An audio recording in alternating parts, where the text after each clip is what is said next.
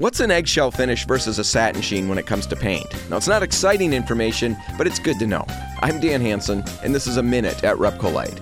Now, an eggshell is easily our most popular finish for interior walls, and that's because it's a relatively low sheen finish that still offers good washability. Now, a low sheen finish hides wall imperfections, roller marks, and brush strokes better than a shinier paint will. On top of that, it offers a softer, more refined look for your walls.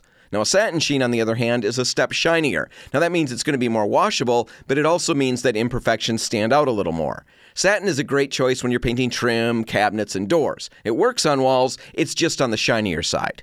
So, if you're primarily looking for a softer look for your interior walls, then you might want to consider an eggshell or even a matte finish. If you're primarily looking for washability, then consider a satin sheen. If you're not sure what's best for your situation, stop out at any RepcoLite location and ask. We'll gladly help.